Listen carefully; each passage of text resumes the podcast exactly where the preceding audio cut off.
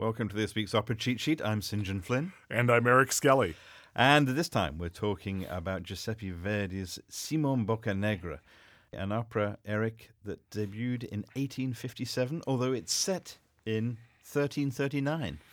And he went back and revised it 20 years after the, the debut. And so uh, he uh, got his new librettist, Arrigo Boito, to go back and revise the work of the original librettist to try to flesh out the opera a little bit better. They certainly managed to create, among other things, uh, one of the greatest scenes in all of opera, which is the council chamber scene at the end of Act One, and that was part of the revision. That was all new for the for the revised version. Let's talk about uh, the main character, Simon Boccanegra. Who is he? Well, I guess we should talk about the whole plebeian patrician thing. This is. Uh, central to the plot of Simon Boccanegra that you have this this bifurcated society. You have the patricians, the the noblemen, on the one hand, and the plebeians, who are the not so noblemen. it's sort of like uh, I don't know to borrow a, a literary uh, analogy. Uh, most of people of my generation grew up reading The Outsiders, and you had the greasers and the Socs. So it's sort of analogous to that, but not quite. So you have this dichotomy in, in society there, and uh, Simon is a plebeian. Uh, he is a plebeian who has risen through the ranks to become a corsair and who has cleaned up the harbor of, of Genoa and uh, and the, the, surrounding waters, the Adriatic, the Adriatic Sea right. of uh, of pirates, the African pirates, and so he's become a hero among the plebeians. 14th century Genoa is a city state. Yes. Much like Venice was or Florence. Right. And because of his uh, cleaning up the Adriatic, he is this hero. Yes, exactly. He manages to uh, overreach himself a bit, however. He, he falls in love with a patrician woman, the daughter of a patrician, and uh, they bear, she bears him a child out of wedlock. Uh, her name is Maria, and uh, her father is Fiesco. And uh, when Fiesco finds out that his daughter has born a child to a plebeian, uh, he's none too pleased, and he sort of cloisters her away in their their palace, mm-hmm. Uh, and to keep her away from Simon. So Simon um, has this young daughter whom he places in the care of a nurse because he as he has to go out to sea and you know she has to be cared for. So he he does this, and when he returns finds that the nurse is dead and the child is missing, has no idea what has happened to his daughter. What we know happened is she was found wandering on the seashore by a patrician, uh, Count Grimaldi, and taken in by him and raised as his daughter, uh, not knowing who she was. Right. So, as the opera opens, uh, the child has just been born.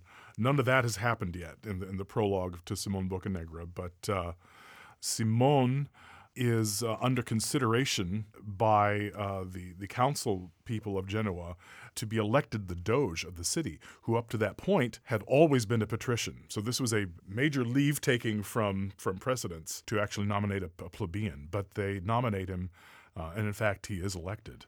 But not before uh, he confronts Fiesco, the, the father of uh, the woman he loved, who has kept them apart.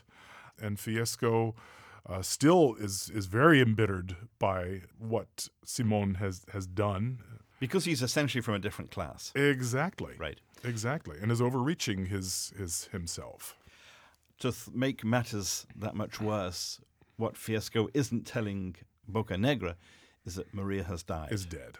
Has just passed away. He is just beside himself with grief, and therefore that more embittered toward Boccanegra and then, of course, Boccanegra himself breaks into the palace and he sees the body of Maria lying on the on the bier. And at that moment, the, the, the claxons are sounding and the people are rushing in to proclaim him the new Doge. Wow. you know, this is just the sort of um, dramatic dichotomy that Verdi just does brilliantly. And this this this whole opera it moves so quickly. Really, it has its quiet moments, um, but uh, when things really start to move, they move very quickly and swiftly. And in in Boccanegra, you ask who he is. He is sort of the pinnacle for the for the baritone uh, in opera. He is what they aspire to sing if they have a big enough voice to handle the Verdi orchestra. It's kind of the the King Lear of, of baritone roles.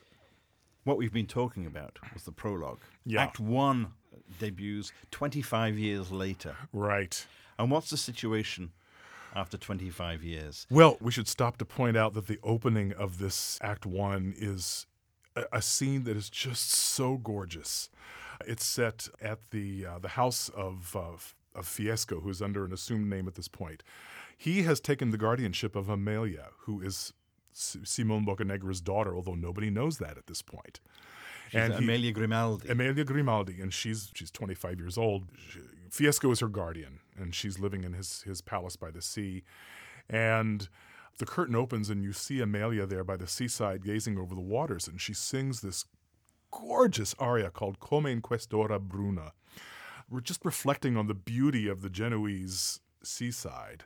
It's so gorgeous because it, it starts with this orchestral intro up that leads up to it that aurally depicts the Genoese seashore in a way that only Verdi could do, you know, with his great love for that city and, and for the Italian, you know, countryside himself. So that's where we that's where we start. It's 25 years later, and Amelia is uh, is living with Fiesco. And she is in love with Gabriele Adorno, Yes, who is a noble by birth Yes. and a patrician. Yes. Uh, also, however, he's uh, part of a faction that is, well, they're sort of fomenting revolution, really. And therefore, he is under suspicion by Boccanegra, you know, for fomenting rebellion, really. Now, Boccanegra arrives at Fiesco's seaside villa and he wants to ask uh, Amelia to consider Paolo's hand in marriage. Paolo, Paolo being his henchman. his henchman, his Yeah. right hand man. yeah, the man who really nominated him for the, the position of Doge to begin with. He's the one who, years earlier. Yeah, and who sort of rallied the troops around that concept and basically got him elected. And so this is, I guess, his, is thanks 25 years later, and um, Simone has promised him that he would ask for Amelia's hand in marriage for Paolo. Uh, so Simone comes in and meets Amelia and is talking with her. And as they talk, she talks about the fact that she is an orphan, didn't know her parents at all, and doesn't know anything about her mother except what she has in this locket that she wears on her person, which contains a portrait of her mother. She opens it and shows it to Simone, who is gobsmacked to discover that it's his Maria, and this is in fact his daughter. Amelia is his daughter. And they have this amazingly emotional outpouring of of, emo- of emotion for one another and as he embraces her as his daughter and she finds the father that she never really believed she would ever know. Paolo shows up Hmm. and Boccanegra tells him, You can't marry this Yeah. woman, but he doesn't explain why. Yep, sorry, no dice.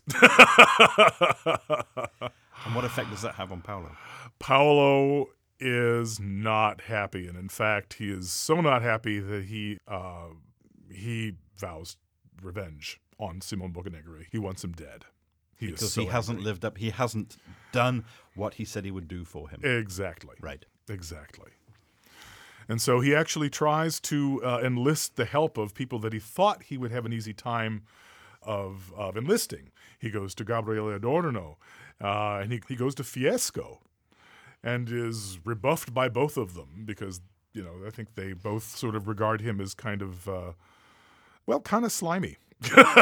Because he, he, he wants to get them to assassinate Exactly. Boccanegra. Exactly.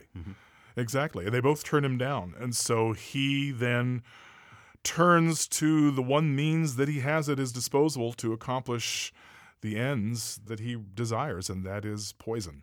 That's a slow poison. Yes. And the remarkable thing is that in the course of this poison taking effect, so much is resolved. Yes.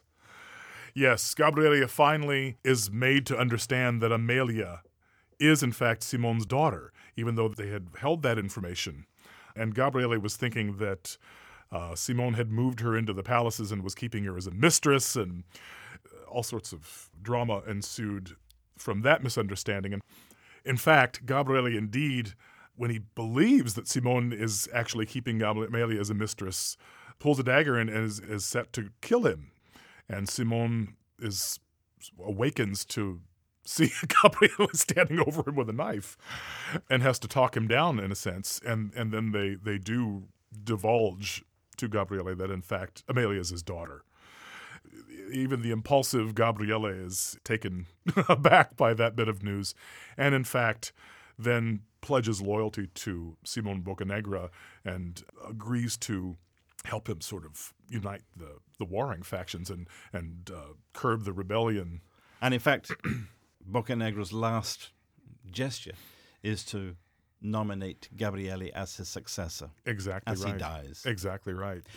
So, what image does Verdi paint here of Simon Boccanegra? Who is this person, and, and what does he stand for? He's the ultimate peacemaker.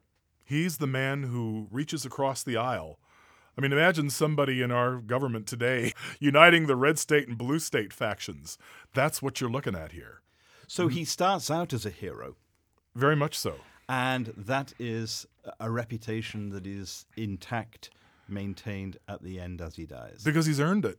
Right. He he's richly earned it. He really is a peacemaker. He really is the man that curbs this this warlike history that he, he, he actually refers to that in, in, in the big council chamber scene. There's a big ensemble that he begins plebe patrizi popolo dalla una ferocia storia people of a ferocious history and he is the man who says i'm going to end that i'm i'm about peace i'm about uniting these people. This is at the end of act 1 indeed. But he then uh, achieves that you know by the end of the opera. So he's that. He's also uh, another of Verdi's great father figures. I mean, Verdi was fascinated with parent-child relationships, but specifically, if you think about father, it, father-daughter. Right. Yeah. Rigoletto. Rigoletto, Aida, Luisa Miller. Um, you know, the list goes on and on. Uh, Nabucco and, and Ab- Abigail, all the way back at the beginning. You know, his relationship with Amelia is one of a long line of great father-daughter relationships that Verdi uh, fleshed out in the course of his operas. And at the center of it all is just a portrait of a great man, a great heroic figure. And again, I have to say it, a great, great role uh, for any baritone to aspire to. Verdi's Simon Boccanegra. That's this week's Opera Cheat Sheet. I'm St. John Flynn. And I'm Eric Skelly. Thank you for listening.